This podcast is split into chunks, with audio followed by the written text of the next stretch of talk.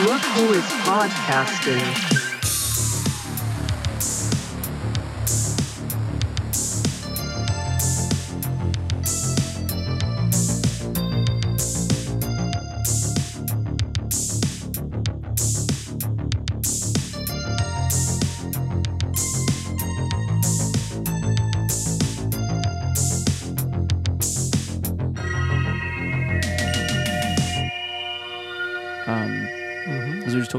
Weekends, and I can't remember what we were talking about, but they said we're adulting now. Yeah. I was like, no, don't say that. Yeah, it's lame. I know. It's like a thing I saw the other day and I- on Instagram, and it was like, you, as much as you're right, I'm not going to like this or anything.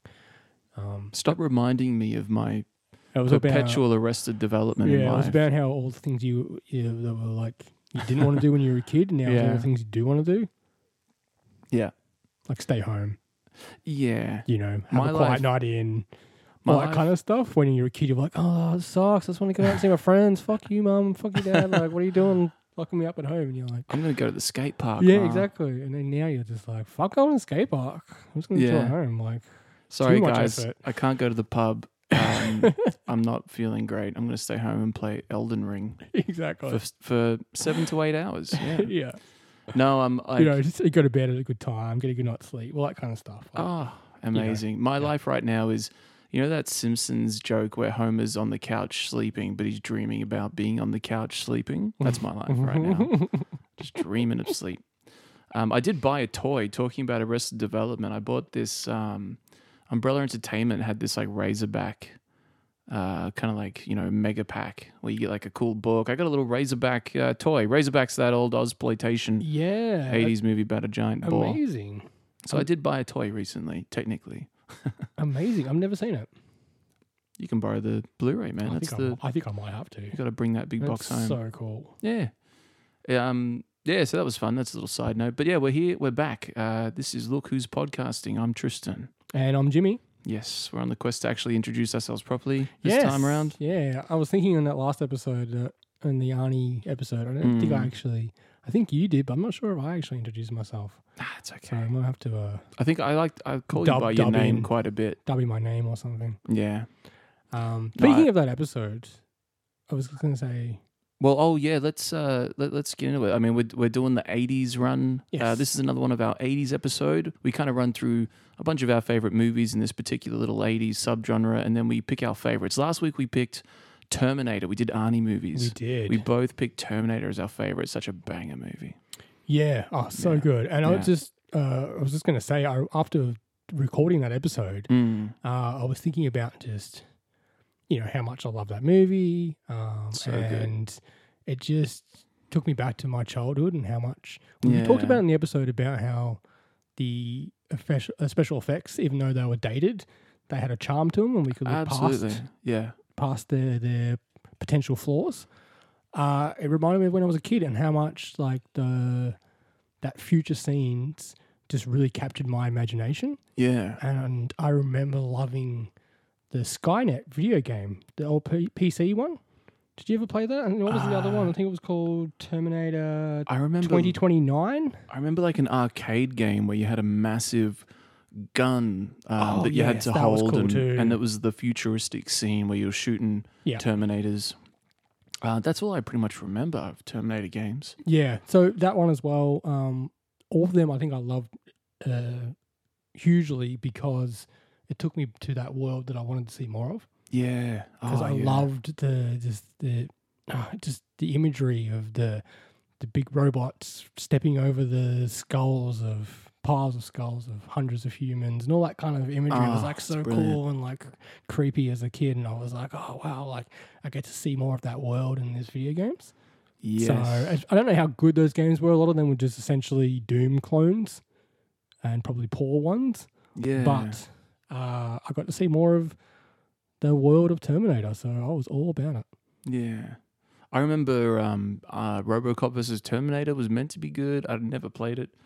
You know, but that, that Terminator movie, man, the first one is the only one. I know I said this before, but it's the only one that feels more like a horror movie. Like when I was a kid, that movie felt dangerous. That Mhm. opening intro with the, the cool music and the skulls getting crushed. Yeah, And you know that those skulls would have been like really tiny, you know, with oh this yeah, toy thing going over it, crushing them. But yeah, that movie felt dangerous. I remember, um, I'm not sure how I got onto this, but when I was younger, I remember reading my mum's diary. Sorry, Mm. mum. And sh- but one of the diary entries from that, you know, early '90s or late '80s or early '80s, even it could have been, was that uh, my dad had hired this awful, terrible film about a robot that went around killing people called Terminator. And I just had that in my head of like, this movie is called Terminator. That sounds intense. And then, yeah, like the movie has these great intense scenes. It's funny looking back now, watching it and just having all these fun little dated bits and bobs. But I just, you know, I know I'm covering the same tracks, but I just wish Terminator had given us another film that was equally meeting that horror intensity vibe. hmm You don't get any of them after that. No, you don't. No, they they try here and there, but um, they're going for more blockbuster action than smaller scale, smaller scale horror. Yeah, Yeah, Anyway. and I mean that was you know Jim Cameron is partly to blame for that. I think a little bit. I think he Yeah. also wanted to go that that route, but Oh, uh, yeah. still, yes, I'm with you. yeah. Terminator putting Two uh, is I mean, I uh, love it. incredible. I love it, but it does it definitely is more in that blockbuster action Yeah, than uh, than the original was. yeah, that's right. So, um, you know, holy shit, maybe we should just go on a bit more about Terminator. we could. All I will say is though, I think it was an easy pick in a lot of ways, and well, maybe not an easy pick, but it was definitely the right pick Mm. for the best '80s Arnie movie. I'm, Uh, I'm I with you, think. I'm very I happy with our decision. As much as you know, um, Conan is up there, Predator is up there. Ah, I think Terminator is a clear winner. I'm very happy. No, I, you're right, man. I, I was on Team Conan for so long leading up to that podcast, but then as we were getting closer to it, and I was just you know reading up on Terminator, watching clips online, I was like, ah, it really, it really hits that sweet spot for me of '80s nostalgia, Mm-hmm. Arnold and nostalgia, And, And then- being a great movie. and then just being a yeah fucking tip top movie. Yeah. Absolutely, yeah. Yeah.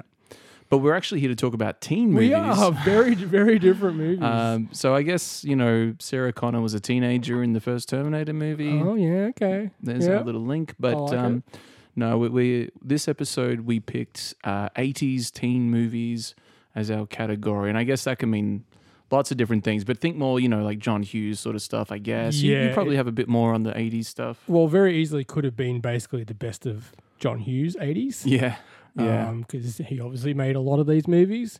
But I think, yeah, I think you kind of nailed it. It's just going to be movies that uh, obviously star teenagers Mhm. and about teen teen issues. Um, when there's a lot of them, there's a lot of teen movies. Um, There's like subgenres of teen movies. oh, totally. My favorite was the horny high school teen movie. yes, no, I didn't yes. like those that much. There's a lot of those. I feel like I was thinking about it, like and we talked about it briefly. That I think it kind of, I think I said to you, f- fell, fell, it kind of falls into four different camps Mm. of uh, teen '80s teen movies. But Mhm. I was thinking about it earlier today, and I think it actually is more like six.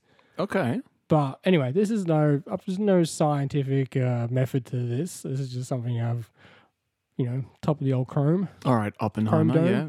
Um, no, sorry. Uh, so Didn't yes, as you said, there's the sleazy, horny comedies. So you obviously you got your Porky's, your Revenge of the Nerds, your Risky Business, Weird Science, yeah, like so. Bikini Babes, High School, Yeah. or, or some something. A, a lot of those just pretty safe to assume they've not aged too well. Oh, I mean, I mean, I'm the ones I mentioned are the best ones. I mean, there's gosh, yeah. Zapped, there's Private School, there's, Yeah. oh my god, Hot Dog the movie.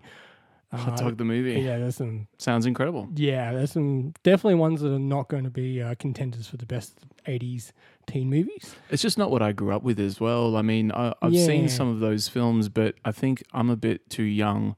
If I was born in the late '70s, I probably would have caught a lot more of the like horny high school kind of genre. You know? Yeah, it's a good point. I think yeah, not growing up with them doesn't have that. Yeah, I don't have that. Um, yeah, like we we got it filtered through us. Only the movies that kind of stood out a bit more, yeah. like the John Hughes stuff. Well, know, also like, we, they yeah. were the progenitors. They were the influence for the ones that we did grow up with, like your American Yeah. Pies, your uh, you oh, know, you're right. Yeah, movies like that, which really have a lot, like you know, have Porky's and Revenge of the Nerds to thank in a lot of ways. Oh my god, you're right. Yeah, American Pie is just like the modern day Porky's. Uh, uh, my mum hating Terminator, loves American Pie. Right. Go okay. figure. Hmm. Yes. Interesting. Okay. American Pie, it's like it, it, when you watch that movie again, it's like, oh, this part aged poorly. Oh, this part aged nicely. You know, like Mm-hmm. one moment there, he's setting up a webcam to show his friends his his um uh what would you call it? It's like an exchange student uh, to watch her undress. It's like that age Oh, poorly. Yeah. Okay. And then it's the other guy saying, "Hey guys, we don't need to sleep with these women." You know, and it's like, "Oh, that that part aged nicely," Yeah. but it's sort of like a somewhere in the middle with that movie. yeah, I'm sure most of those are like that. Mm, Yeah. Older and I think the joke- and- At least with the, those movies, the joke is on the kind of like pathetic, horny high school dudes that think sex is the greatest thing in the world. You know what I mean? At least the joke's on them a little bit more. Yeah. Fair enough. Anyway, sorry. No, you're right. And so yeah, obviously a lot of a lot of those sleazy, horny comedies. Uh, the others categories I would say would be coming of age, which is the other major category. Do you mean stuff like um So like Whis- whiskey movies. business as well? Like, does that fit in? That's more of like an a drama teen. It's a bit of both. I feel like one. Risky Business is kind of a horny comedy, It's like It's you, got a you've horny learned a lesson it. though. You know, but it's more of a yes, more of Oh, a coming of age. it's very horny, but it's kind of like sleazy. Mm, I shouldn't be doing this. Sort of. Mum and dad are going to come home, and Yeah, mm, so it's a bit of both. it's a bit of a Uh, buzzkill. but more like you know, you're Pretty in Pink, your Breakfast Club, you're Some Kind of Wonderful, yeah. um, you Say Anything. Those kind of movies would be the coming Ah, of age anything, Yeah. um, movies. Um, then I'd say the dance musical movies. My favorite. Yeah, for your Flash dances, your Dirty Dancing, your Footloose, Oh yeah. um, that's true. Fame, movies like that, uh, which obviously they also influence many, you know, High School Musical example. Oh, yeah. a great decade in general for dancing films. Yeah, Oh yeah. Uh, uh, and then we've got. Sorry, keep going. Uh, then I keep feel keep like going. Yeah, I then it. we've got counterculture indie movies. Uh, you Yeah. see, like your River's Edge, that one we talked about briefly in the Keanu Reeves top ten. Ah, Is is that also like class of 1984? Is that that would counterculture no, stuff? Yep, yep. you know our friend Penel- Suburbia, yep. Penelope Spheeris? Yeah, Yeah. Suburbia. I was just going to mention that one. You beat me to it. Uh, Outsiders, Running on Empty. Uh, the other Oh, ones. I saw you rewatch The Outsiders. I I've been meaning to Did. mean to ask you about that Uh, film. That's good. I think that's up there as a contender for best, but we'll talk about that later Oh, okay. when we get there. Um, sl- uh, then slashes or like horror adjacent. Obviously, we'll be talking more on them. Uh, We're going to have a whole large in a whole episode. We're gonna have a whole episode on horror, and I think we sh- we could have a whole episode just on slashes because the '80s is jam packed. So, So, I won't really talk much about them, but you know, no, let's everyone not. Let, knows. no, th- let's let's leave them out for now. Good Uh, idea. and then the last category I would say would just be kind of like other ones like other genre films or sci-fi films because there was a lot of as much as there was a, there was a lot of uh, slashes and horrors. There was also quite a few sci-fi films in the eighties and a lot of like, like war games, like war games, yeah, and science. like yes, uh, Teen Wolf, Teen Witch, Heathers even has a bit of a genre kind of element to it. yeah, Um, Real Genius, that v- real um, genius. Val Kilmer one. Yeah, So yeah, there's a little bit of that kind of element going on. Um, I feel compelled Lost to throw. Boys as well. That's a genre film. Of course, yeah. I mean, I'd put that in. That, that's like sort of that horror adjacent, right? Yeah. But um, I'm, I'm compelled to put an Aussie title in there. I wanted to bring in the year my voice broke. You ever seen that movie? No. But the description called the main character a prepubescent young boy. So I was like, well, I don't know. It it it's, doesn't really fit. So I'll drop that off for now. But you should watch it if you haven't seen it. The Year My Voice Broke. It's a great. Yeah. Like, Well, it's kind of like when I brought up um, coming of age. I didn't bring up Say No One's Fire because they're kind of like Yeah. just coming out of college, so they'd be like yeah. early twenties. So it doesn't quite count. No, that's right. And I and I guess there's also like a lot of sports movies, but I don't know if they're meant to. It's not so much like they're going through that teenager journey Yeah. Uh, as like the other films. If it's set in a high school, or if the kids are you know meant to be going to school, or you know dealing with those things, I guess it's more in the ballpark that we're talking about. Definitely, John Hughes. I feel like is going to take up most of the back half of this conversation. Yeah. Well, I think a lot of our conversation will be to defining what we think. You know. Um. Nah, you just did it. There's teenagers in there. Yeah. okay. but but um, uh, you're right though. Like there is, there's dramas, there's comedies, there's sci-fi's. That's I what I mean, teenagers were everywhere in the '80s. Yeah, well, that's why I feel like as much as something like I say, a Lost Boys is a great movie, it kind of doesn't quite um fit the bill because it's As much as it features teens in it, it's Yeah. less about teens and growing up. And, and there is in Lost Boys, there, there's that whole great like subtext of fitting in and going through changing and you know all that oh sort yeah, of that's thing. true. Yeah, so maybe So there is that's like a bad example. a There. teen. no, no, but I, I get what, what you're doing. Like there is that teen, um, with teen characters, but it's the the plot isn't the same as some of these other films like Pretty in Pink or Sixteen Candles, That's where it feels really like focused on the experience of about being a teenager. dealing with teen issues. Yeah. Yes, exactly. And a lot of the other films, like they're all adults playing teenagers, um, which is what makes some of those John Hughes movies, Ferris Bueller excluded, of course, because they're in their mid to late 20s. But Mhm. um, the other early ones, like with Molly Ringwald, I think she was quite young, age appropriate at the time. Mhm. Um, Though some, I mean, you know, if we're talking Breakfast Club, you know, it's kind of a mixed it is a mix. bag where it's like you got Emilio, who's definitely in his yeah, early he's twenties. getting on. Um, but Who's yeah. who's that other guy? Who what's the name of Judd, the guy? Judd Nelson. Yeah, I know Judd Judd, Nelson. Nelson. was like mid to late twenties, right? Yeah, yeah. yeah. We'll But- get, we'll but you're there. right, but- we'll get there. But you know, I think Anthony Michael Hall and Molly Ringwald at least are close to Yeah. appropriate. Anthony So- Michael Hall, man, I really he had such a wild career after the 80s. I mean, he was massive in the 80s. Like he hosted Saturday Night Live. Yeah, He had great He's a cast member. range. Yep. Yeah, like he had uh he just had such like you, you enjoy watching him in movies and then his career afterwards, like he just pops up in these random movies. Like I'm watching The Dark Knight. I'm like, oh yeah, Anthony Michael Hall, there he is. Oh, Playing wow. he's like the news reporter asking Bruce Wayne questions before um, you know, I think Bruce Wayne saves him and gives him a little nod like, Hey, you tried to take down Batman in the media and I just saved Mm. you. But um, but yeah, that's that's the kind of stuff that Anthony Michael Hall popped up in later yeah. just it's these interesting. tiny little bit roles, and it was like, damn, that that dude was great. Yeah, I think. I mean, I was thinking about this earlier. Like, do you think the whole Brat Pack image was detrimental to their career, like to the Mm, career of people like him, and you know, I don't know. I think maybe they just aged in such a way that no one quite knew what to do with them, or they just they picked Gotcha. bad roles. I'm not sure, really. Like I know Emilio was fine. That's true. Yeah, he did pretty well. Yeah, Yeah, like Matthew Broderick kicked on. He, I mean, he he went on to do Inspector Gadget. Like he's fine. You know, yeah. he had Godzilla bucks. He could. Yeah, that's true. I feel like he could have been a much bigger star than he was, though. Absolutely. I think it was yeah. a combination of things. I didn't realize for him, for example, I didn't realize he had he was in a car accident a year and a half after Ferris Yeah. Bueller. So With that, old that, that apparently had a bit of a uh, you know effect on him. I think his confidence and with his girlfriend at the time. What was what's her name? Jennifer. She's in Dirty Dancing as well. She plays his sister in Ferris Bueller. What's her name? Jennifer Grey. Yeah. So they were dating at the time. Yeah, he came. He was like coming off uh, a long flight. He said he was really jet lagged and Mhm. Yeah, un- really unfortunate. But he he didn't. You know, they they let him off. They're like, yeah, it was just it was an accident, just a terrible accident. Yeah. Killed someone with his car. But um, yeah, he and Jennifer Grey were dating at the time, which is weird to me now. Yeah. Rewatching Ferris, she'll pop up in Dirty Dancing too. One of my one of my picks. Should, should we start off? Should we kick off with like yeah, the movies that we want to talk about? yeah. Some of our favorites, some of our picks for the best. We'll save our ultimate favorite for the end.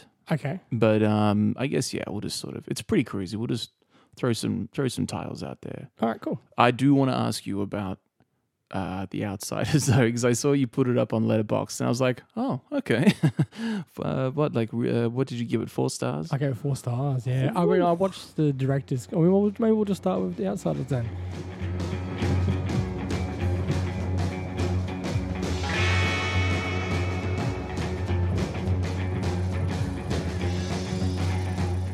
Let's do it. Um, I I watched the director's cut, Mm. so I've never seen the. I, ne- I, ne- I never watched it before until until literally the other day. I saw it Um, for high school because we did the book. Ah, right, okay. Yeah, this So- is like a year seven book analysis. So I don't know if that was that might have been a different cut to what I watched Probably. because this is only I think only very like uh, maybe ten years ago or something. This cut. Anyway, I'm not I'm not 100 Oh, percent sure yeah. on time, but all I know is there is a Francis Ford Coppola uh, director's cut, Mm. and this is the version I watched. And from everything I've heard, that makes the movie way way better. Is this a Francis Ford Coppola film? Sure is. Holy moly! I did not know that. Yeah. And I thought it was very good. It's an Yeah. incredible ensemble cast. Yeah, Uh, and they're amazing in it. Ralph Macchio is really good. Sean Penn called Ralph Macchio the greatest living actor. Yeah, you mentioned that in the Oh, wait, did uh, I? Any chance I get, I'm going to mention it. in the Karate Kid episode, but you're right. Um, I mean, I think Ralph Macchio is an amazing actor. he's I mean, amazing in this. The Karate Kid is in there as like it's sports teen movie, but you know, there's high school, there's teenagers going through stuff. Yep. Um, I think Ralph Macchio is incredible. I don't know. I don't have much else to add on apart from that, but um, go back and check out some of his other films. Like he Yeah. does have some absolute, um, really brilliant like scenes and moments, and but yeah, and, outside and this is one of those when yeah. he, he has some really like real touching moments. and, Yeah. like you know when he's Does he say "Do it for Johnny" or is that Matt Dillon? Does is Matt Dillon the one? Do it for Johnny, man. That's the part I remember. no, I'm pretty sure it's Macchio. That sounds That's right. Macchio. Yeah. Okay, Um. Sounds like something he would say. Yeah. No, I'm pretty sure. Or is he Um, Pony Boy? Who dyes their hair blonde? Uh, no, not him. He's um his his mate. Um, There's another one that it's like Pony Boy and Lemonade or he's the he's the Soda one, Pop Yeah, they got What's the dude's their name? names, right? because it's set in the 50s, I is think, right? 50s, They're all greasers. Yeah. Um, what is and his mates? C. Thomas Howell. Uh, he's Pony Boy. Pony Boy. Okay. Yeah. Um, he's probably the only person that didn't end up, you know, being a huge star. I mean, look at the cast. I mean, we got Matt Dillon, Ralph Macchio, Patrick Swayze, uh, Rob Lowe, Emilio Estevez, and Tom Cruise. Holy moly! Yeah, that's yeah, and Tom Cruise is like hardly in the movie. yeah. You know, like Well, what year is this? 1980, Uh oh, it's be early eighties, eighty three. 83. So what? Oh, I'm just thinking what year. Um, he. Oh no, that's a bit later. I was thinking like Color of Money and stuff. I know he had like what Taps and Tom Cruise had some other Yeah, earlier this is films. pre pre getting his teeth done. Yeah. Oh, yeah. Lots of movies are pre teeth.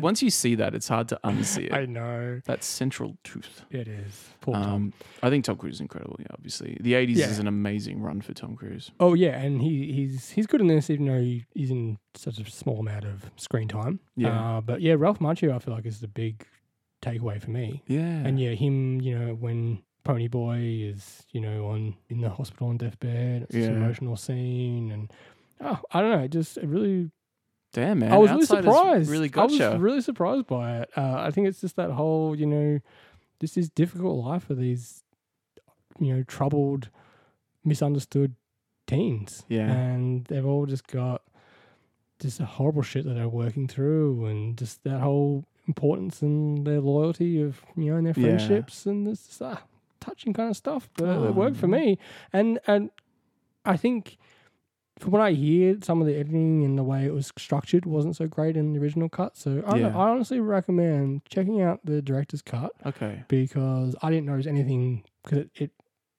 all flowed very well for me and all seemed to work. And I, I believe there's like added scenes and so on. I think it goes from an extra like 20 minutes or something, but it works. From what I hear in the other one, it was, you know, I think some stuff were cut that probably shouldn't have been cut. Okay. They kind of give a bit more uh, texture and layer and, you know, Yeah. depth to some some scenes Oh, are really, totally, yeah. make it work because I so I don't know because I know like review wise I was even looking on like IMDb and I'm like oh wow like reviews are not that great for it but then I went to like the the Metacritic one and it was like oh, all sort of around 60 or below Yeah. Then it was like two that were like 80 and I was like and they were both people who had reviewed it in the last couple of years Aha. 'Cause it's like oh So more recently, it's Yeah, and they were both director's cut. So I'm like, oh, okay. So I haven't seen the original. Like I said, I only literally watched this like last week. So uh, that's good though. I can't comment on the original cut. Don't know how it was like, and maybe I would have uh, not felt so strongly about it. But after watching this this cut, I was like, you know what? I really like this movie. I thought it was really, Awesome. yeah. Director's cuts can sometimes go one of two ways. You know, Oh, absolutely. it's like if it's Apocalypse Now Redux, which is just too long, or if it's you know like, hey, did you end up watching Killing of a Chinese Bookie? No, no. Oh, sorry, that's all bro. good. No, no, no, all good. Well, let's pop the no. That we'll pop that aside. I mean, but then then like Blade Runner director's cut is the only one you should watch. You know, in my mind. And yeah, that's a good, good Um, point. But anyway, You no, that's a good that's a good one, man. I'm gonna I'm gonna think about it. I can't guarantee I'll go back and do The Outsiders. No, fair enough. It's just too framed in my mind as that early high school book assessment sort of stuff. Uh-huh. and and I remember there were switchblades and people are getting stabbed and Yep. cut and gang fights. It's probably way better than I was remembering, but at that age, you know, if it's not Blade, you know, the Wesley Snipes' is Blade, Right, if it isn't yeah. at that level, then I'm not going to appreciate it nearly as yeah, much. I think you will enjoy this a lot more. I will. I reckon I probably will. Yeah. Yeah, it's you know kind of a hangout movie in a lot of ways. it's Ah, a lot of these that. guys just sort of you know Yeah. being mates and dealing with this shit and having Mm. having a you know shoulder to cry on and you know people a lot of lot of young blokes getting in touch with their emotions. Also a very good A bro movie. down? Yeah, exactly. It's a bro down movie. Also, if you're uh, into attractive young men, it's also a good movie. Uh, there's a lot of Okay. search for all the women listeners or gay men or whatever it might Bit of be. a if you're thirst trap for yes, young men? hundred percent. Some of the Yeah. letterboxd reviews were hilarious. Yeah. uh, for that reason. Okay. Um, so- Jimmy, interesting. Yeah. Hey, you know what? I'm about to talk about Hey. Dirty Dancing, and that movie picked up once Swayze took off his shirt. So Well, that's so funny. Exactly. not gonna, not gonna at all um, knock a point off you for I, I was going to say, speaking of, I'm going to read one of them. It's pretty much along those lines, and it made me laugh, which Yeah. was um, uh, the review went, Every time there's a good looking guy in, in this, an even better one shows up five minutes later, then boom, Patrick Swayze. Different game being played in this film at a different level. Uh, so thank you, uh, Marsh, uh, Mar- Marcius. I don't know how to pronounce. I don't know how to pronounce the name. Sorry, Okay. but thank you to that reviewer on Letterboxd. That was that made me laugh. That was a good one. Letterboxd is great for yeah Yeah, people uh, being very very witty. And then the uh, other reviews. one by uh, I had to highlight as well was um, by a member called Kay, who wrote, "We were watching this in class, and the girls behind me asked our teacher to rewind for the scene of Rob Lowe getting out of the shower." Me too. so, Oh, okay. so yeah, so there's that going for it too. yeah. Um, Okay, get your hand out of your pocket. Jesus, that's disgusting. uh, no, uh, look, I don't don't doubt them one bit. Uh, yeah, a, a real coming of age movie for those people as well. Yes. yeah, a real learning experience. That's great though. I mean, I'm, I, I will go back and watch it with a completely fresh perspective now. Yeah. Um, but yeah, for me, it was more like it was um, just like everything I said before. Yeah, I loved all the themes that they explored. I loved the whole. Uh, just there's a reason why a lot of these stars became big stars, it's crazy. and they that show lineup. like at, like at their age that they are. Like they're you know teen actors or maybe early twenties, yeah, but they're like oh like acting their ass off on this movie. It's, I loved it, and seeing you know obviously someone like a director like Francis Ford Coppola, yeah. you can obviously bring you know that you know Oh, a- been, out of their out of his actors, and it really shows in this movie. And yeah, that was for me huge highlight. it, it would have been literally like 22 years since I saw that movie. Yeah. So my memories of it are just so like scatteredly and vague little moments. But yeah, I, I will. Um, I'll heavily consider it. Okay, fair enough, fair enough. Um, I'm glad to hear that you liked it. Though. It's really sweet. I don't want you to have anything to do with those people again. Baby, I don't see you running up to daddy telling him I'm your guy. Will, uh, with my father, it's complicated. I will tell him. I, I don't believe you, baby. She shows him all he can be. You gotta stop it now. I know what I'm doing, Penny. I'm scared of everything. Most of all, I'm scared of walking out of this room and never feeling the rest of my whole life the way I feel when I'm with you. What they learn from each other feels too good to be wrong.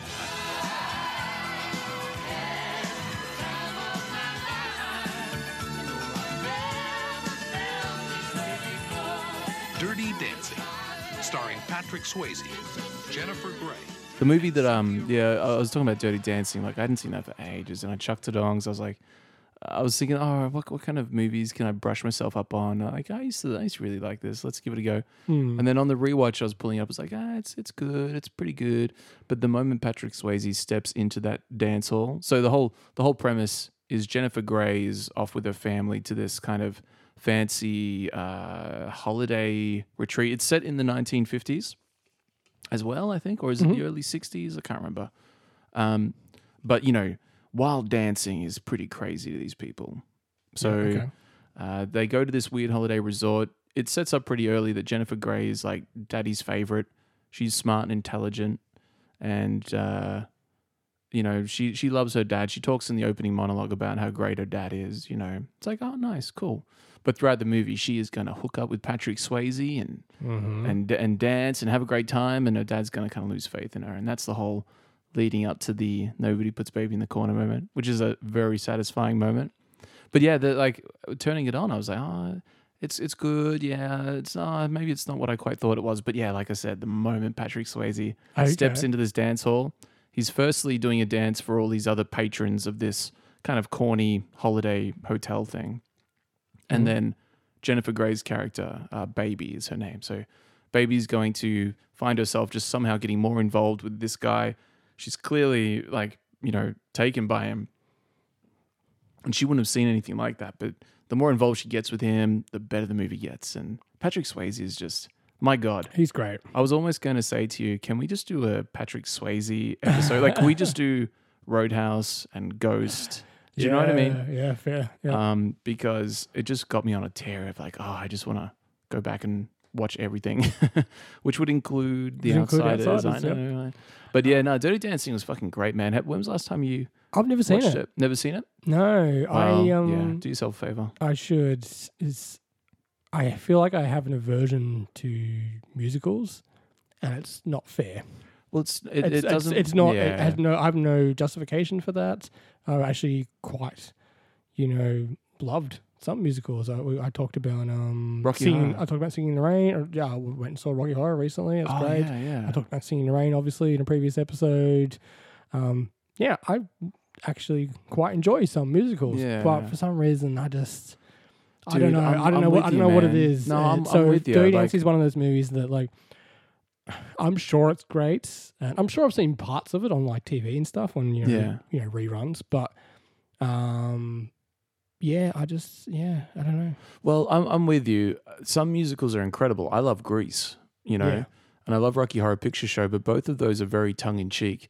But I can't watch like the new Les Miserables or whatever, Hmm. where everyone, you know, it's so serious, and then all of a sudden they break out into song. I'm just I'm just so taken aback by it, and I I can't do it. To me, those ones really Hmm. Yeah, they they suck. So I understand why you've got an and this is less. And this is less of a musical anyway, right? It's more It's of a not- dancing. the characters aren't music breaking rather out into song. It's than just it's just got yeah. music in it. exactly, But it's fun, like But I don't know fifties, why. I sixties think kind of it's swing just- rock and roll stuff. You know, So I'm putting in the ba- I'm putting in that same camp, which is unfair again. I don't know what it is. I just something about this uh, and yeah, no, that I, I I get it too. But ta take it out of that categorized. camp because it is so much fun. yeah, And I like I I teared up at the ending. Like I know it's corny and I know it's cheesy, um, but I I still just get emotional amazing. when when, when it builds up to that moment. Like I know the nobody puts a baby in the corner line is Uh-huh. coming, and I know I'm gonna get to hear that song. I've had the time of my life, you know. yeah, yeah.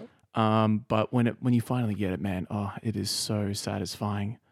You know what I mean? Oh, love it. Roger Ebert gave it one star.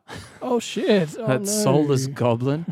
Roger. No, it's okay. I'm, I apologize. Rest in peace, Roger Ebert. But no, um, I, I just wanted to mention it because, like, I went back and did a few other '80s teen movies and whatnot, but nothing hit me the way that movie got me. It got me so good, Oh, and it wasn't just beautiful Patrick Swayze and beautiful Jennifer Grey. It was, Mm-hmm. it was that whole build up to that final sequence. Mm-hmm. And um, Patrick Swayze, you know, if you've seen Roadhouse and if you've seen other stuff, you he always seems like he's super confident and he's kind of like ruling the roost, like Point Break and all that sort of thing. But in this movie, he is very attractive and he's very capable. He's a great dancer, but his character is a bit more.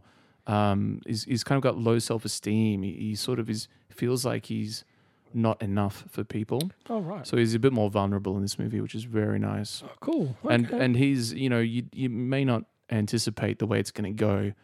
The way the movie sets up you think like patrick swayze is going to introduce jennifer grey to this crazy world and he's going to change her life but it's actually a bit of a well uh, maybe i shouldn't spoil anything but it, it, it is cliched like it's a cliched movie. Yeah. um, but there are these nice little twists and tweaks to it that i don't know just it fucking it was awesome. It was so much fun Oh, love it. All right. and um okay. yeah you so- got me. You got me. Uh, very very interested. Maybe I'll maybe I'll do that. oh, Maybe next especially time. Maybe like, next time we get uh, on Yeah. mic, so uh, Oh yeah, I'll no, let you know what I think of Dirty Dancing. especially if you like '80s films in general. You know, if you like Patrick Swayze, oh, you owe it to yourself. All right, Yeah. I should do it.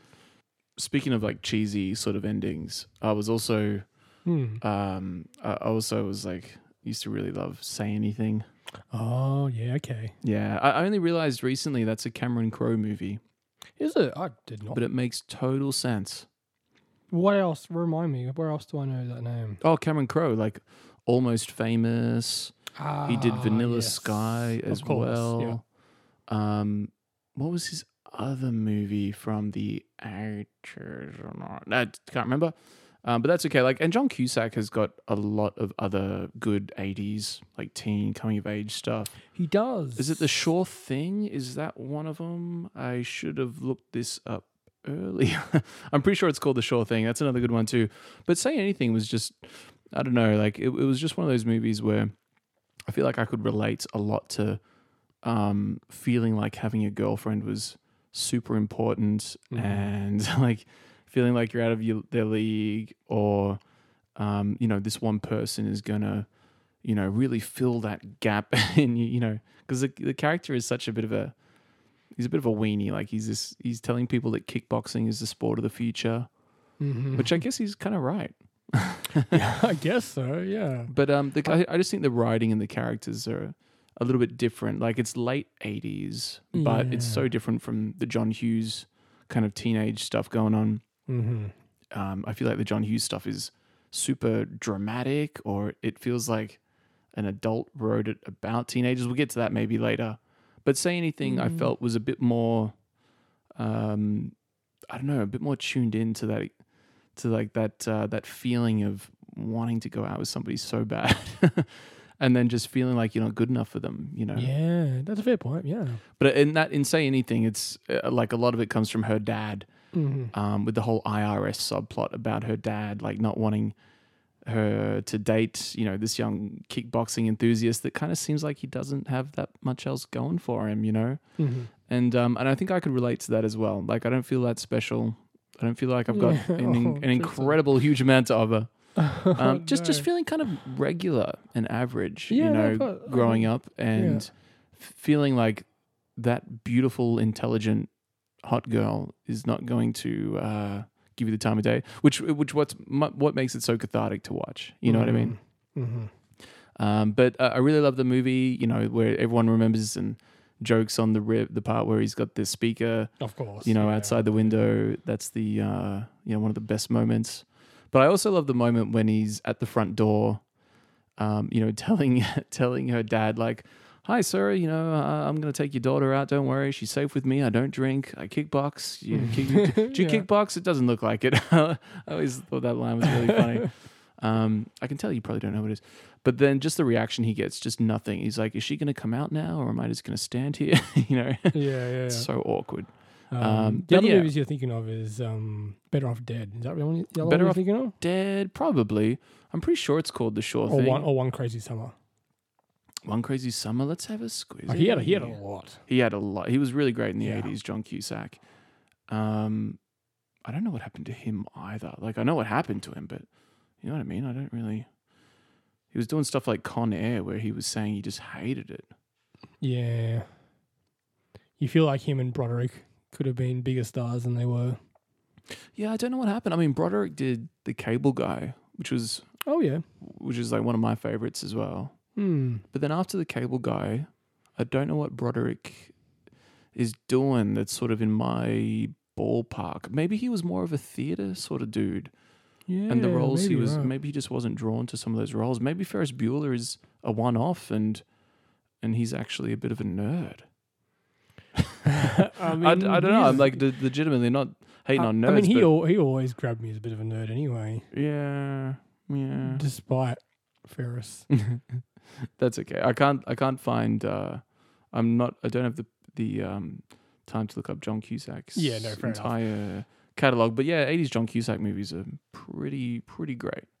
There's Yeah. one where he's on a road trip with someone and they get to know each other. I'm pretty sure that's called The Sure Thing. Um, That sounds familiar. you know what? I'm gonna very edit, familiar. I'm gonna edit this out because Okay. I've been saying it so much. I'm just gonna look it up. Yeah, the sure thing. Yeah, the sure thing. Okay, cool. Yeah, Rob Reiner. Yep, Yeah. Rob Reiner movie. Yeah, Yeah, I- um, that's a good one too. As soon as you said it, I'm like, it sounds so familiar, but I um, Yeah, that's a fun movie as well. John Cusack was great in the eighties, uh, and Say Anything was just one that yeah, I I had a lot of nostalgia and you know a bit more of a personal connection with. yeah. Sorry, dude. I had a moment. I got, I got Really I got really left me hanging there. Sure thing. I bared my soul to you. Uh, oh, sorry, dude. um, no, no, no, not at all. But um, I've, I sort of, I sort of jumped in with two in a row there, man. So I'll you let got me you- looking at the sure thing. yeah, I'm just gonna pull up Slay the Spire. If you if you're gonna ignore me, I'm just gonna I'm just gonna start. No, I won't do that. Um, nah, but yeah, I, I had two in a row, so I'll let you jump in with another one of your picks. Well, we're kind of getting there, you know.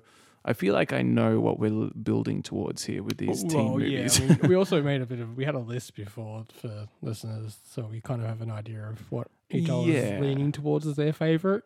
oh yeah, Um, but yeah, I feel like there's. I mean, there's not. I mean, so we're obviously picking more the ones that we think are contenders for the best of, right?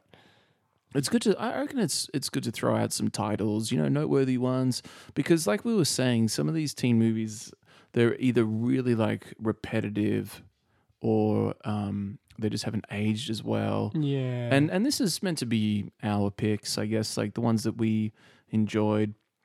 You know, while we're there, we we mentioned Pen- Penelope Spheeris did that Suburbia one. I've never actually seen it, me but neither. but I was kind of wanting to cover it just just to see if I could Yeah. recommend it or not. It looks really good though. yeah, does yeah. Um, That's a great great point. Thanks. Thanks for the advice. It looks good, I guess. uh, but no, I mean, I think I think another one that's probably up there for a lot of people would be Heather's. Heather's, yes. Yeah, I haven't watched it in, in a couple of years, uh, so it's not super fresh in my mind. But It's uh, got the the man Christian, Slater. It does, and I feel like that was the movie that put him on a lot of people's Yeah. radar. At least Super 80s as well. See, I Yeah. feel like Heather's And gets us to like Ryder as Mean well. Girls and yeah. Yeah. Um Uh, more people should watch Heather's. Absolutely. Heather's is a great movie. I remember finding it really fun, and you know, Yeah. it was, you know, just a bit of wish fulfillment kind of thing, where it's like, yeah. imagine if you could get rid of the people that you hate at school. You know, Oh, like it was God, that yeah. kind of, Yeah. you know, um, you know, and then you know, obviously, the girl gets with the bad boy and that kind of stuff. You know, so it's a lot of that kind of stuff they're playing on, which you know, and it's just a little bit silly, a little bit fun. Um, but it's been a, been a few years since I watched it, so it's not like I said, not super fresh in my mind. But um, that was Ah. that would be one that I would say I, I remember really enjoying that movie, and I've Yeah. been enjoying it growing up, and I think it's a movie that for many people that would be a, a big contender. Oh yeah, big one. Yeah. And that's still like late 80s stuff as well. It is. It's also so very similar to um to uh to What is that like 88 or 89? 88, yeah. Feels so close to the 90s. It's like, very similar to say anything in terms of just like a Yeah. kind of you know, I guess they've kind of looked at some of the uh, mid 80s and early 80s teen movies and they're kind of evolving and they've, you know, creating an Yeah. you know, a little bit more 90-ish vibes to what but really they are they're still 80s movies but they kind of got a bit more of a you know an evolved version Oh, absolutely, man. Yeah, absolutely. And like those kind of movies, they are more fun than stuff like uh, like Risky Business. You know, that movie is cool, but it, I don't know how much fun that movie is. no no It and the other thing too like, that I dated that movie for me was that um I don't maybe I dated that movie but the other movie that was like the 80s and John Hughes is obviously guilty of this a lot in his movies, where Yeah. like his depiction of middle class is like not really; it's more like upper middle class. Yeah. You know, yeah. like even Home Alone, it's like they're just like an average family, you know. But it's like, have you seen that bloody house? It's ridiculous. Like that is they would have gone for like a million dollars back then, you know, Yeah. that kind of thing. Where it's like, and Oh, he was running the Chicago chapter of The Sopranos. That that McCallister guy. Yeah. and so this like risky business, they're all, um, you know, they're all Harvard, you know, Yeah. prospects. It just I don't know, like it just like. Ah, Maybe it just shows me as a person because it just kind of was like ah, I don't know. I don't- Do I care about these like Some of these- college like? I mean, you know, I know maybe- what you again, mean. maybe it's my problem, but I'm like ah, you know, they're just so like privileged. These privileged white boys problems. It's not your problem, man. It, I mean, it's not just you, is what I meant to say. It's sort of like The Graduate. The Graduate is for a lot of people this big film, like the first kind of teenage angst movie to do that sort of Mm. thing. But It definitely has a very rich- graduate vibes, but without Yeah. doing as what the graduate did right. yeah, Yeah. the graduate like crashes the Ferrari and turns his house into a to a brothel for a while. But yeah, I, I know what you mean. Like so, some of those movies where I just don't sympathize with the characters at all because I cannot relate one bit Yeah. to their experience. It was like watching Call Me by Your Name. I thought it was a beautiful movie and I did enjoy it. hmm But do I feel bad for young Timothée Chalamet at the end um, when he's crying into the fire? No. He's on holiday in what, Italy or some beautiful European Mhm. countryside, riding bikes, banging women. It, he's having the greatest time of his life and he's clearly very wealthy. And no, I don't feel one ounce of sympathy for him. Yeah. Okay. Um, so yeah, you totally get me then. No, no, I'm with you. I'm with you. Yeah. I, I have trouble, you know, sympathizing with characters if they are from a more privileged background, especially now in retrospect. Yeah. So it's uh, you know like those movies where you're kind of rooting for the the killer crocodile or whatever. exactly. like I'm yeah. rooting for the parents to come home and just, you know, well, not not do anything violent, of course, but you know, I want to see you know, these rich kids. Uh, you know, I don't want to see them get away with it and learn a life lesson. No, Exactly. Yeah. That's no exactly. Yeah. No. Agreed. Yeah. they they they grew up to be my manager. You yeah. know, exactly. That's, that's not cool. He got off way too easy. Yeah. These sheltered, privileged lives. Like He, he walked on the edge, though, man. The razor's edge in that film. Did. No, I mean there is a there's still a place for those movies in my enjoyment of them. Uh, I just don't. I'm just not going to put them on the pedestal as my favorites. That's all. Uh, No, definitely not. And I think it definitely a very time capsule in a way of you know, very 80s in terms of what I was saying about Mm, the. Uh, I think a lot of those movies was about the middle to upper middle class, yeah, you know, suburban suburban yes. teenage kids, and a lot of not just John Hughes, but the other, you know, teen movies. Though they were the Yeah. type, they were the type of kids, and the ones that did have like the sort of lower socioeconomic ones were super depressing, like River's Edge. you know? yeah, true, yeah. Um, but no, that's okay though because there's still some movies that did feature suburban upper middle class uh, teenagers that I absolutely love. And me too.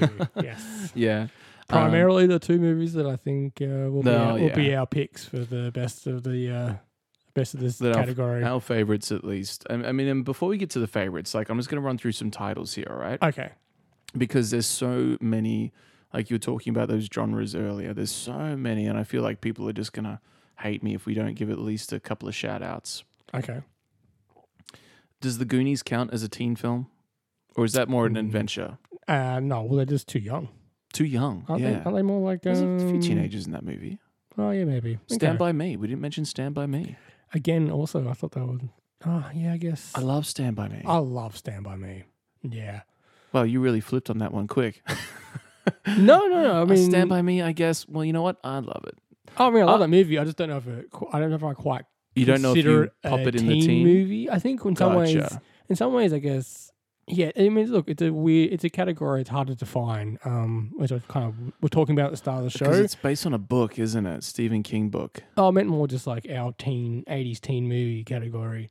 It's like I- Yeah. I, feel like it's not it's not a high schoolers. They're not It's not that same kind of 80s vibe, does exactly. it? No. I, I I love that movie a lot, uh, but they're kind of more like they're very early, early teens. I guess that's maybe Yeah. I mean that's a difference. They're like early teens, late they're older adol- adolescents I know what you mean. It it rather than um, it, it it maybe fits more into that coming of age rather than going through teenage dramas. They're not really going through teenage dramas. exactly. They're just going through problems as It doesn't. young That, that's what I mean by like. That's what I'm Yeah. not sure. I'm not not sure it quite fits the bill for, Okay. what, for what we were looking at for a teen '80s teen movie. But Well, I take back anything that may have come off remotely negative about uh, what you because yeah, said on don't, don't Stand get By me Me. wrong, I love that movie as well. So. All right, dude. Here's one. Valley Girl. Yeah, You know what? We didn't even mention this in our Nicolas Cage We didn't. top ten. I know. I haven't had some people reach out to me and say, I felt like a What are you real doing? I silly love that Billy movie. for not for not bringing up Valley Girl on the Nicolas Cage Yeah. episode. Um, maybe we should rectify that in the future and Yes. uh, come back around to that movie. "That one, that one, actually, yes." But can we do like a. Nicolas Cage part two where we just pick a few of them and uh, go deeper on those movies Yeah, okay. because I like the top ten. The lesser, the like- lesser known Nicolas Cage movies. we need to or- do like a follow up to the Nicolas Cage. Yeah, it's not it's not the and- best ones that we pick. It's not our top ten. It's just some movies that we should talk more about maybe Right. in the future. Um, so yeah, Valley Girl. Uh, Yeah. What about sure. this one? Weird Science. Oh, I mentioned Weird Science. You mentioned Weird Science. Okay, does But that yes. count as a teen movie? Absolutely. I agree. I'm right there with you. Um, Red Dawn. Oh shit. That's technically a teen movie in my yeah, book. I had not thought of that at all. It's up there. I liked that movie a lot when I, was- when I was younger. Yeah, I've not seen that in about ten years, but yeah, good, good movie. Peter Weir's Dead Poets Society. Is that a teen movie? I mean, oh shit! it's okay. technically teenagers going through shit. I mean, it's just as much of a teen movie as River's Edge, yeah, but it's yeah. that depressing shit. And there we go. It's not. This is rich upper class kids, but it's depressing. Mm. Mm, we see the spectrum expands once again. Night of the Comet. If anyone out there hasn't seen Night of the Comet, that's okay. It's not that big of a movie anyway, but I think it's free on YouTube with a really high resolution rip. Oh, amazing! And it's like Okay. a really fun, silly, uh, I guess it's like an end of the world movie where, like, you know, it's Night of the Comet. A comet comes down, suddenly people are kind of undead. So it's like half a zombie movie, half an apocalypse movie. Right. And they're going to go to the mall and hang out.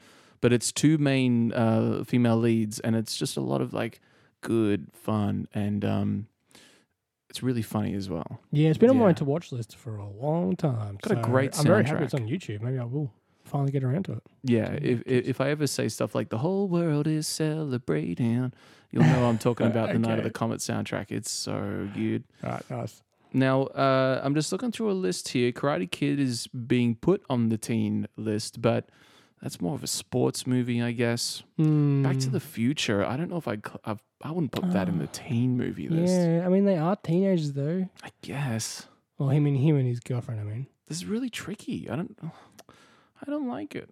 Um, no, you know what? Uh, yeah, and then like stuff like Rock and Roll High School. Did you ever see that one with the Ramones in it? oh no, It's a bit of a musical, so you know, just be warned.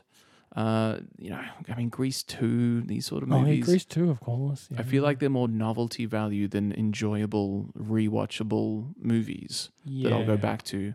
Um, Class of 1984, though, I think people should give it a go if you're into that sort of thing. Um, I remember watching that in high school. Yep. yeah, dude, and the massive one that I could have sworn you were going to bring up, but now it seems like you've struck it from the list. But Fast Times at Ridgemont High. Yes, yes, Yeah. definitely an '80s movie, definitely a teen movie. Now, uh, if I'm not mistaken, that was written by Cameron Crowe. Is he involved in that one? Wasn't directed by him, but I think it was written by him. I'm pretty sure he like got to go to a school and actually talk to people and see what happened at this school in the uh, uh, in that like early '80s. Something you definitely wouldn't be able to get away with today. But uh, yeah, they like he wrote about the things that happened at that school. No, that was definitely that was just a oversight. I think because that one definitely, I think, I think maybe why I missed that is because that kind of fits both the horny comedy and both the coming of age. Yeah, do you, do you like Fast Times? I do. Yeah, I remember enjoying that movie. I think I had like a little problem with it because maybe it was a little bit too horny for me. Right.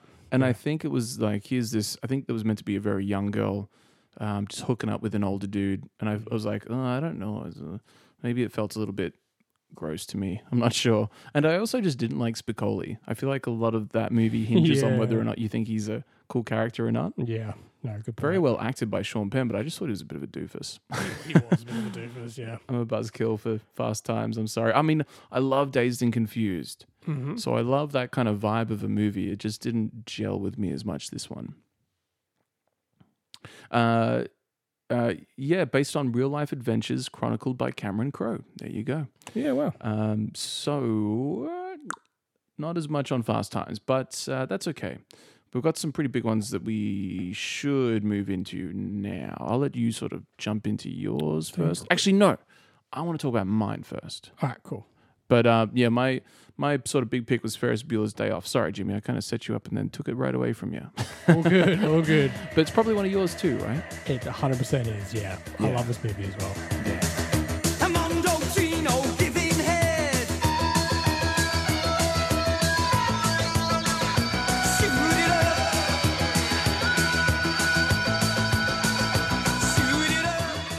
I watched this growing up. I think my parents or maybe my dad was like, um, give him Ferris Bueller early, Mm-hmm. and because it's a fun movie, but also it's like you know cheeky Ferris Bueller. Yeah. You yeah. know, um, it was just it's the movie's just so great with its little fourth wall breaks. Mm-hmm. You know, when he's talking to the camera, he's playing his silly, goofy instrument. He's like, never had one lesson. yeah. and and I just I just love that. I mean, the, we've talked about movies that break the fourth wall, like with Wayne's World, mm-hmm. and we were talking about like Fight Club doing it, and it so rarely happens in movies, but it always works really well. Anytime I've seen or think about movies where they break the fourth wall and just talk directly to the audience, there's some of my favorite movies Yeah. like Wayne's World or Fight Club, like I said, you know, or Ferris Bueller. But um, yeah, what what about you, man? What, uh, did you watch this when you were younger? I did, yes. And I actually watched it again uh, maybe a week and a half ago. Oh, how how was it? I, I watched it a few months back, but how did you like it? Yeah. Ah, still great. Yeah. I, love, I loved it. I actually think I liked it more again this time. Um, Me But too. I've always, I've always liked it. Um, it's it's such a iconic character performance. Yeah, It really. I can see why this is your pick. I think this is an absolutely fair pick. I would not be. I'd be very happy to give this the Look Who's Podcasting best 80s teen movie because this really is, in a lot of ways, the uh, captures yeah, and, and encapsulates what the uh, you know just the, just that 80s image of being a teen and you know what I mean like everyone thinks it's yeah. just Ferris Bueller like it's it- there's a reason why this movie's been referenced numerous times in other media it's a Yeah. reason why like Matthew Broderick I was literally watching Graham Norton the other night and um, Zac Efron was on there like talking uh, saying about how much he loved Matthew Broderick was on there and Zac Efron Oh, was on there yeah. and um and Seth Rogen were on there yeah, and uh, Zac Efron was like, I was gonna say like I'm a huge fan. Like Yeah. you, like you're the reason I got into acting, all this kind of stuff, and like I loved you in Ferris, uh, in Ferris Bueller. Graham Norton, I kept asking questions about. You. And I mean, this is thirty, what, forty years later. This is like yeah, forty years later, and people are still talking about that movie and still, you know, asking yeah, I'm probably more interested, unfortunately, for Matthew Broderick in some ways, probably, but more interested in him in that role than they are in for many of his other. Inspector Gadget. Yes, definitely, yes. No, so, I- yeah, so I, it's it's it's yeah. I mean, it's- uh, has and Fer- Ferris is such a great character because it, is a fantasy. You know, like it's Mhm. it's the coolest kid ever.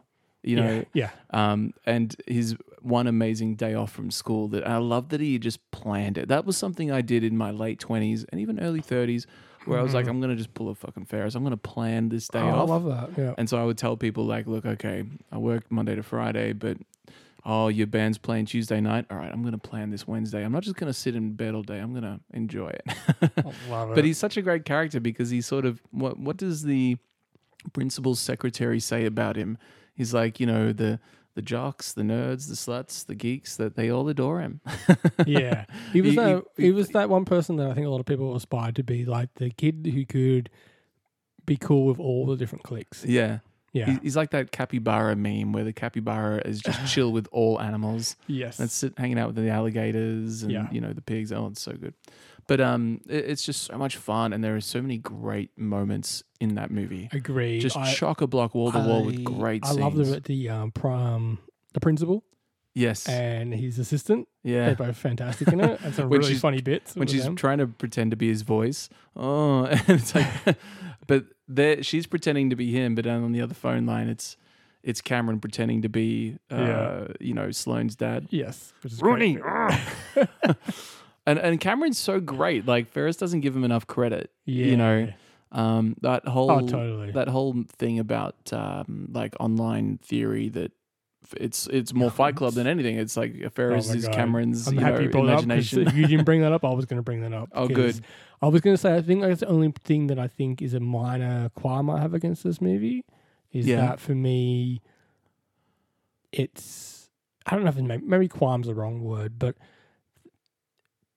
Cameron is the movie's really Cameron's movie. It It's, is, it's not yeah. Ferris's movie. Ferris is, and so I and that's why I love that theory of that the uh, everyone probably everyone listening, I'm sure, is, knows it. The one you were just referring to that Yeah. that Cameron never actually woke up. That uh, he's, Yeah. he's still dreaming, Still and then his whole dream is about this Ferris character who's a figment of his imagination, Yeah. and he's like an ideal. No, Ferris died. That's why they're all raising money for him. Oh yes, that one. or yeah. some shit. I so there's several theories, but yeah, but essentially that, um, which makes a lot of sense because you mentioned before that Ferris is a great character. He's a great character to a degree, but he has no. He's a fantasy. Yeah. He doesn't. He doesn't. Uh, he has no progression. He doesn't No, become anything, right. and that's that's probably the one thing I think it doesn't quite. Cameron's a great character. He's a very well-rounded character. And he's got a massive arc. He has a massive arc, but never nobody else in that film does. And that's you know that's fine, but that's probably why my film I think is a better film personally. Totally. very totally. very small margin here, but um, you know we're picking we're No, picking we're picking little tiny bits here because I think both of these films, which we'll get to when I get to my film, but that's probably why I when I get to it, I think that's slightly better. But yeah, it's interesting. It's it's kind of cool though at the same time. I like that it's um.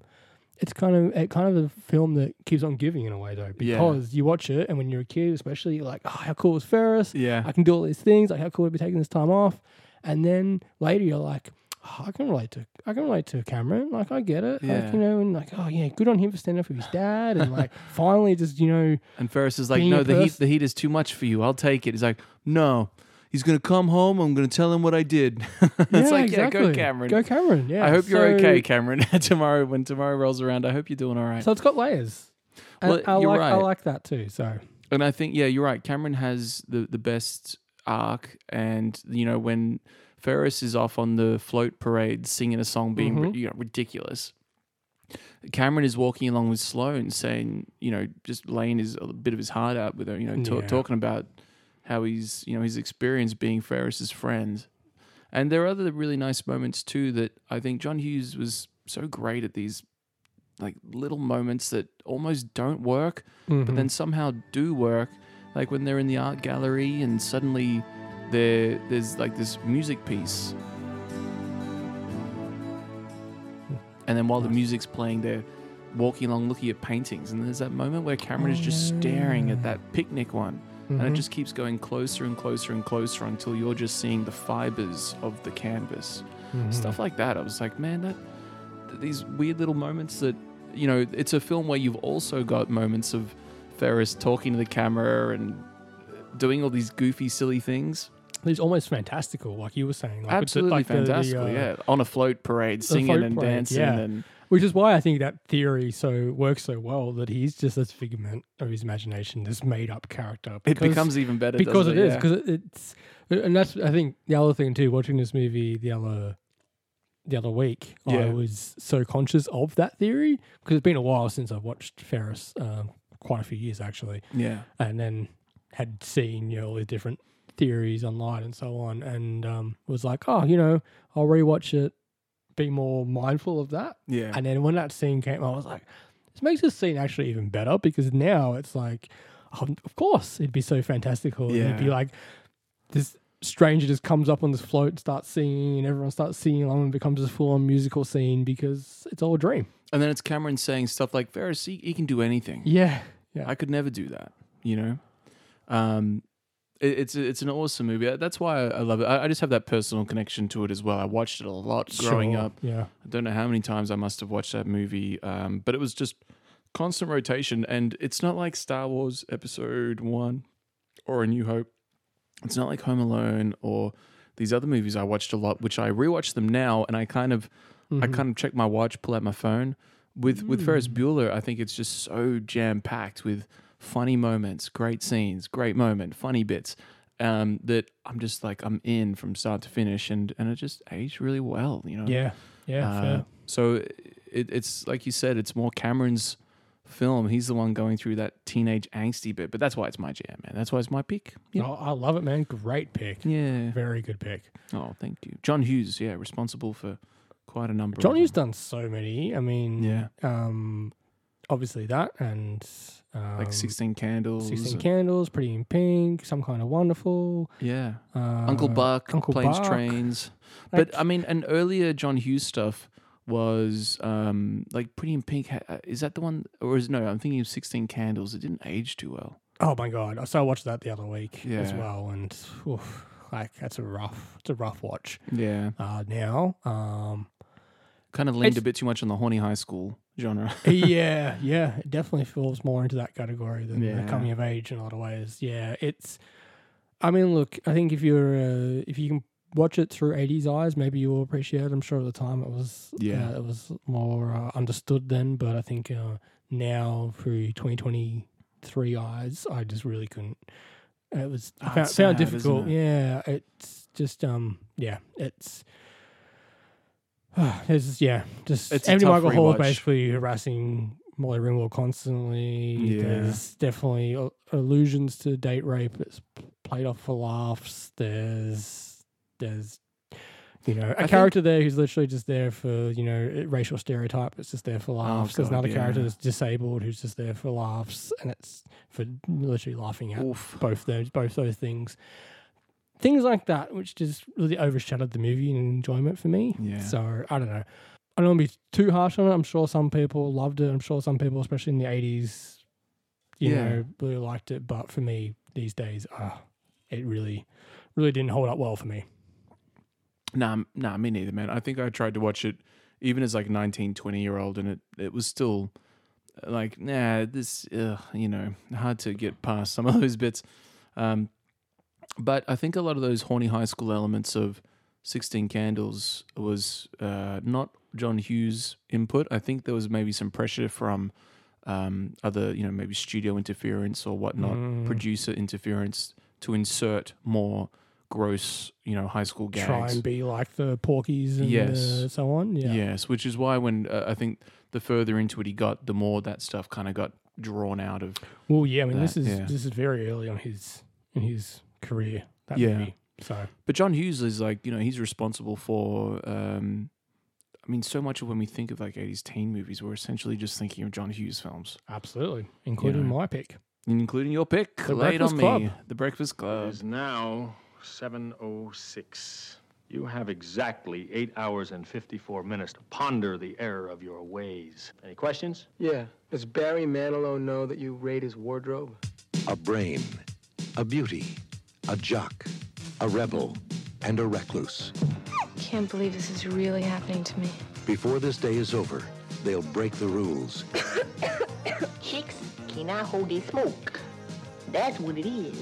bare their souls, I'm a nymphomaniac. Are your parents aware of this? take some chances, Being bad feels pretty good. Huh? and touch each other in a way they never dreamed possible. Why'd you do that? Because I knew you wouldn't. The Breakfast Club. They only met once. Yeah. Yes. So I knew it all along. Yeah, of course. Yeah, I think many people who know me know how much I love this movie. I love that you Uh, love this movie. Yeah, it, Yeah. This movie. Oh, where do I start? It's um yeah, I haven't watched this movie in quite a few years, but uh, it's always had a special place for me. Yeah. Uh, it's kind of a movie that I uh, I wish I'd watched when I was actually in high school. Yeah. Um, I watched it probably a few years after high school, but still, even then, it was close enough to high school that I could, you know, appreciate the messages and the characters and everything that was done in the film. I think um, this movie for me deserves to be number one. yeah. Deserves to be the best 80s teen movie because this movie, more than any other movie, um, speaks to teenagers and treats them with the respect and treats them with their, you know, gives them a voice and lets them, well, at least it feels like it anyway. It feels like you're giving a real voice to teenagers and letting them talk like they talk about Mm. things that are important to them. Yeah. So yeah. that's that's why for me it's and it's also why I think it's a great movie, but also why I think it's a should be the number one for the best of the '80s teen movies. I know what you mean, man. Like when you watch the movie and you watch like Emilio kind of break down and you know because he's the he's the jock one. Mm-hmm. Um, and the moment where he like he breaks down, he's like, you know, I fucking hate you, dad. You know that kind of thing. I think like that's a bit of a cliche now, but you, Mm. but you really need to to appreciate it fully. Like I think you got to try to pop it in the context of when it came out as well. Like, oh, absolutely. I talked about. I hate you, Dad. Wasn't the like there weren't Good Charlotte songs about about True. hating your dad or Simple Plan wasn't even a thing for at least another eighteen years.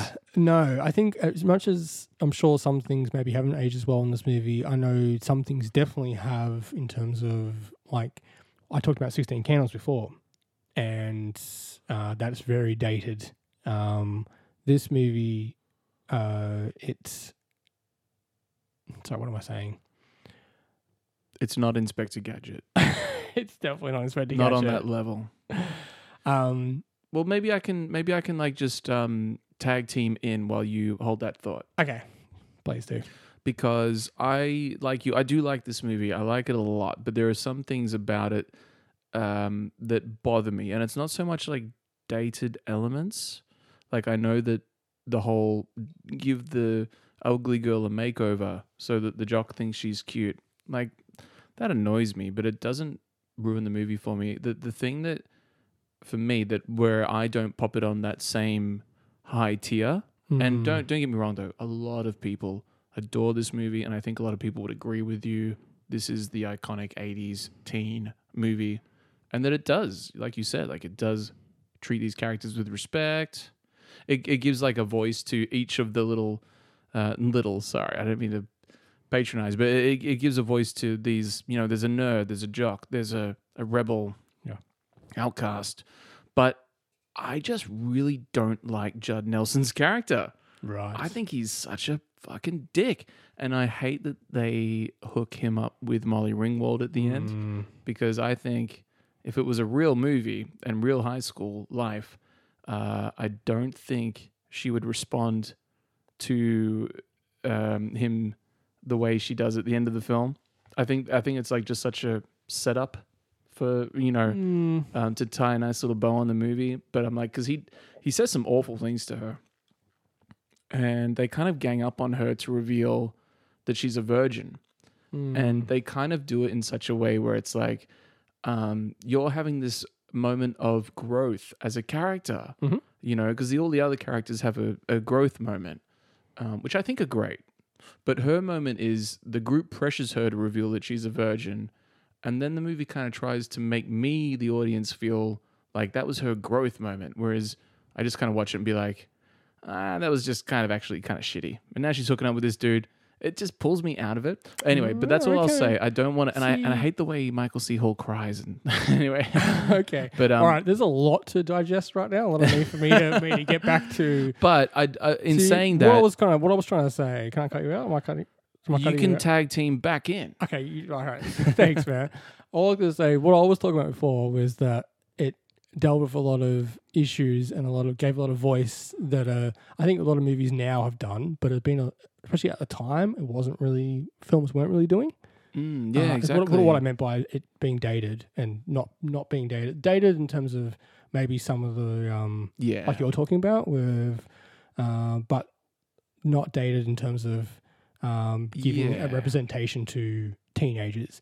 But I talking agree about with what you. you're talking Des- about, despite my little nibbles about it, like I, I agree with what you're saying. Like it- Yeah. it, was a big shift in teen movies and, Exactly. and how it wrote these characters. Absolutely. yeah, and so for that, like, it, and, and a lot of it been on quite some time. I think post that for really uh, other movies to really explore those territories. It felt really, you know, uh, quite some time after that before we saw other movies do what Breakfast Club did.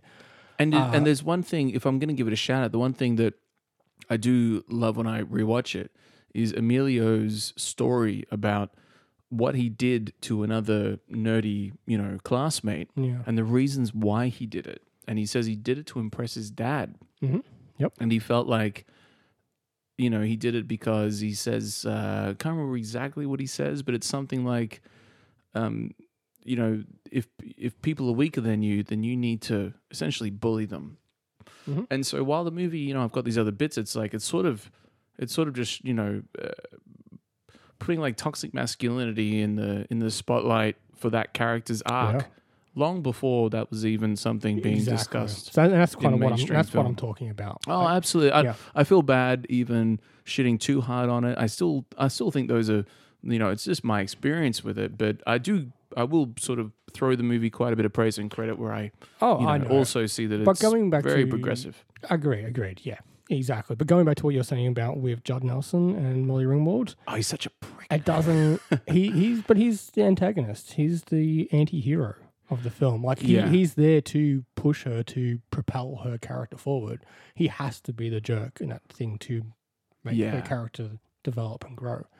So he's Yeah. he's the necessary evil, basically. I know and So and his and that's why I give it a pass because I think it works. Yeah. It works in terms of what you know. She puts down that princess facade, the the what she rebels against that importance of social status. You know that she thinks that she elevates up and thinks that's important. I know, yeah, I, I because of him that that she gets to. You know, I mean, I get you. Maybe a double relationship, maybe not as necessary, unnecessary, like having to I, you know what? I would have uh, been happy romantic with story arcs in the in the film. Maybe not as important, but it's fine for me.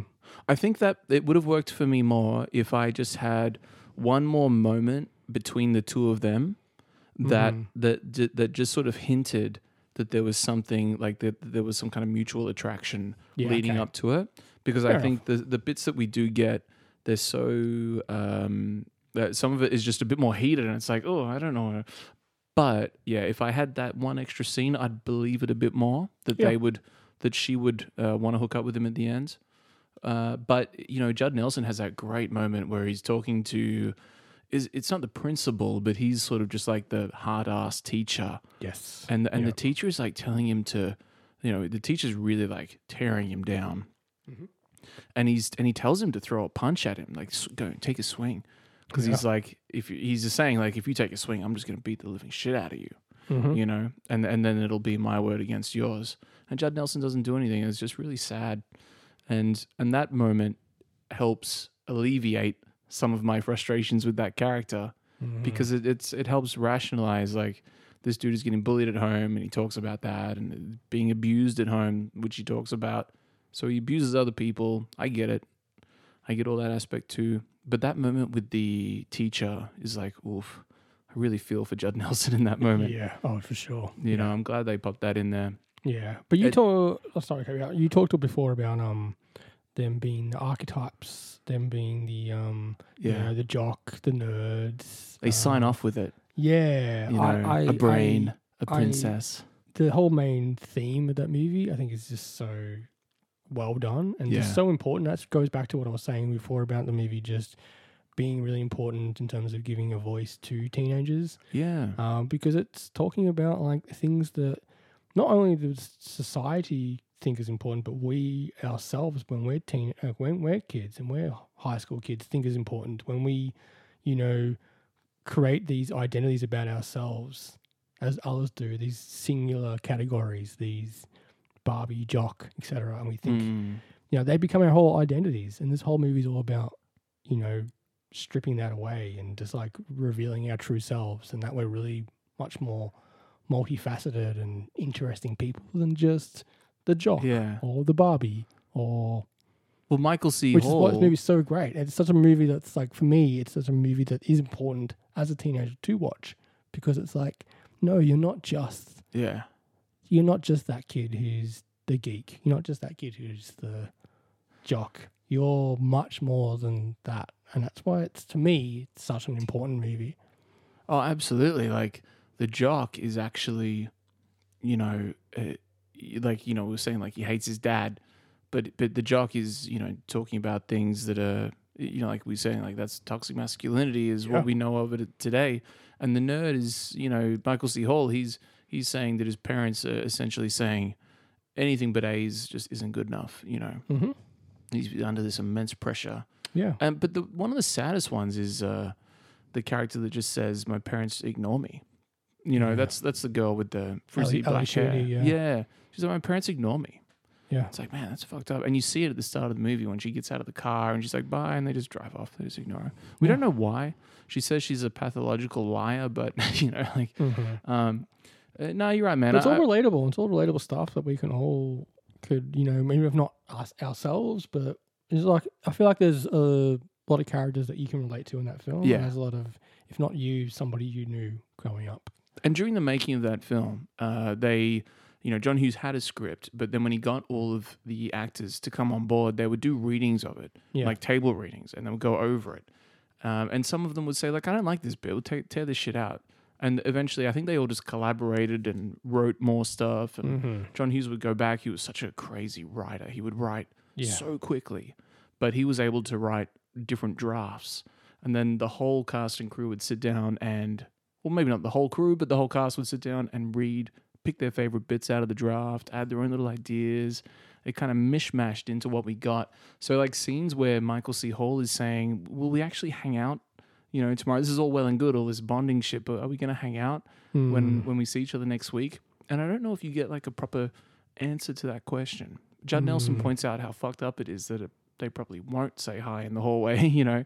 Yeah. But I feel like that's the kind of stuff that does uh, ground it more in the actual reality of being at high school. Hundred percent. Yeah. you can it's have these moments of- where you yep. you've suddenly bonded. You've had an afternoon bonding with the cool girl or the or the sports dude, but then you're not going to actually be friends later because you got Mm-hmm. to stick in your lane, you know. Yeah. Um, Exactly. yep. And a great fucking track at the end of that movie to top it all off. One of my Oh. favorite songs from the 80s, Simple man. minds. Don't you forget Oh. about me? Yeah.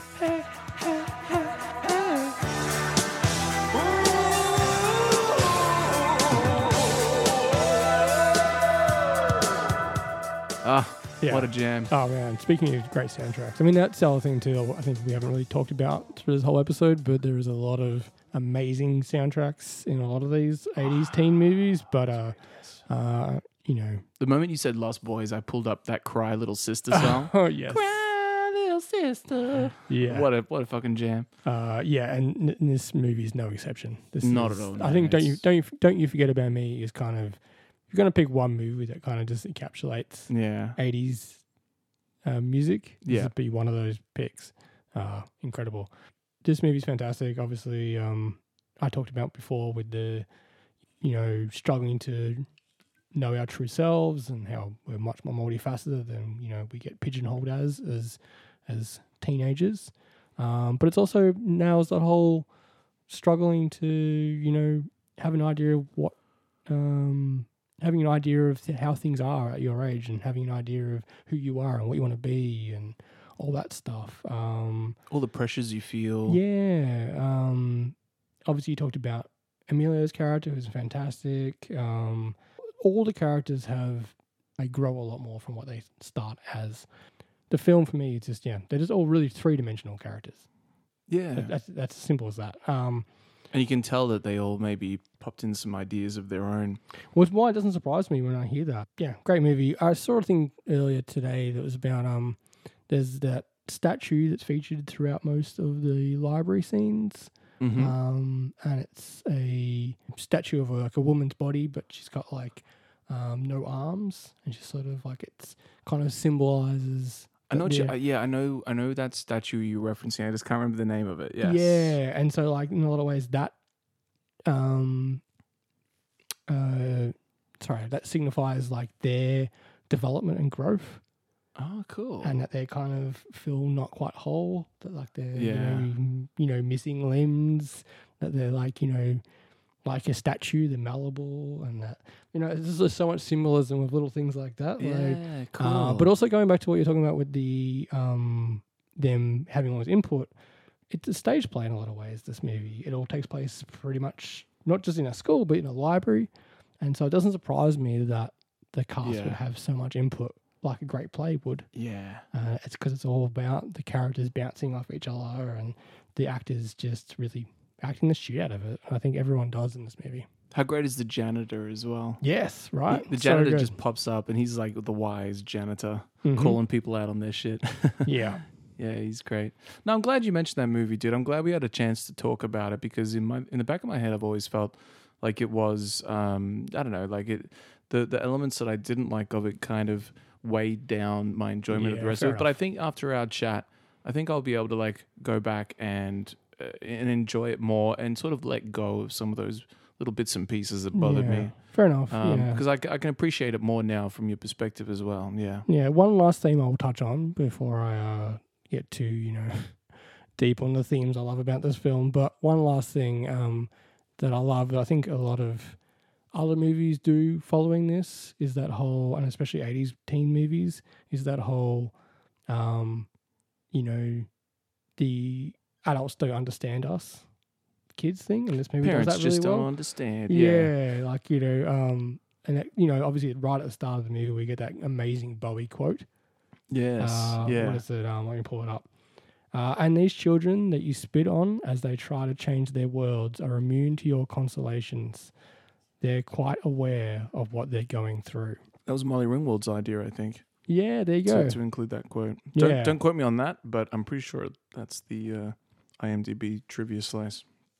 It's a cool quote. Yeah, and that sums up the movie really well. And it Yeah. sums up their whole, you know, you know, uh, and then also, you know, the uh, janitor talks about the principal, well, not principal, the teacher. Yeah. You know, he's like, he's like, no, no, you're not. The kids aren't the problem. You're the problem. Yeah. you used to be like them once. Used to be like them. Yeah. you know, and that's that whole, yeah, and that's again, it's this movie, man. It's a great movie. It's a great movie. I think that I think a lot of, I think it still holds up in a lot, a lot of ways, despite some small little, you know, potential things that have dated. I think as generally overall, this movie I think it holds up very, very well. It's been very important for a lot of kids, especially eighties, nineties kids growing up. Um, sort of, Yeah. you know, going like, hey, I'm not just, I'm not just that geek. I'm not just that jock. Yeah. I'm much more than that. I have a lot more potential. And yeah, thank you. Thank you, Hughes. Yeah, man, a, a really good movie to cap off the episode with. I'd say. I'm really glad you picked it. Um, um, yeah, I'm happy we got to chat about it. You know, uh, but yeah, I, I, I, I'm with you, man. Like Ferris might be my favorite, but I'd say for a lot of people, they'd be they'd be popping Breakfast Club up there. Yeah. definitely.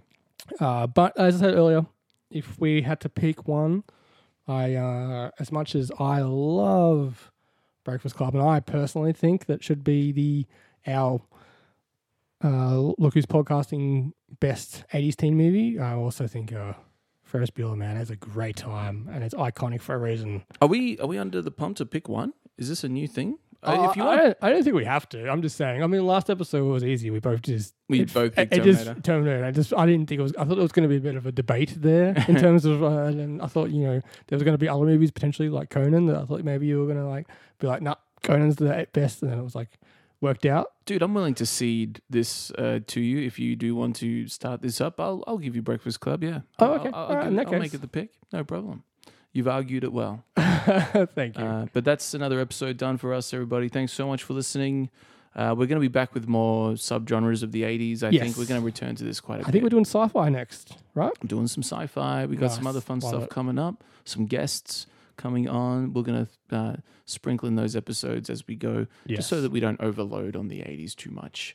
Uh, but yeah, thanks again, everybody, for listening. Yeah, thanks, thanks, folks. Uh, have a good one, and feel free to check us out on Instagram at Look Who's Podcasting, or check chuck us an email at Look Who's Podcasting at gmail.com. Yeah, you can't find us on Twitter anymore. It's it's X now. X, and yeah, I don't think we're are we on X? I just deleted our account. nah, no, no loss. I'm like, yeah, whatever. Peace out, everybody. Though. See you. That's not a bad thing to end on.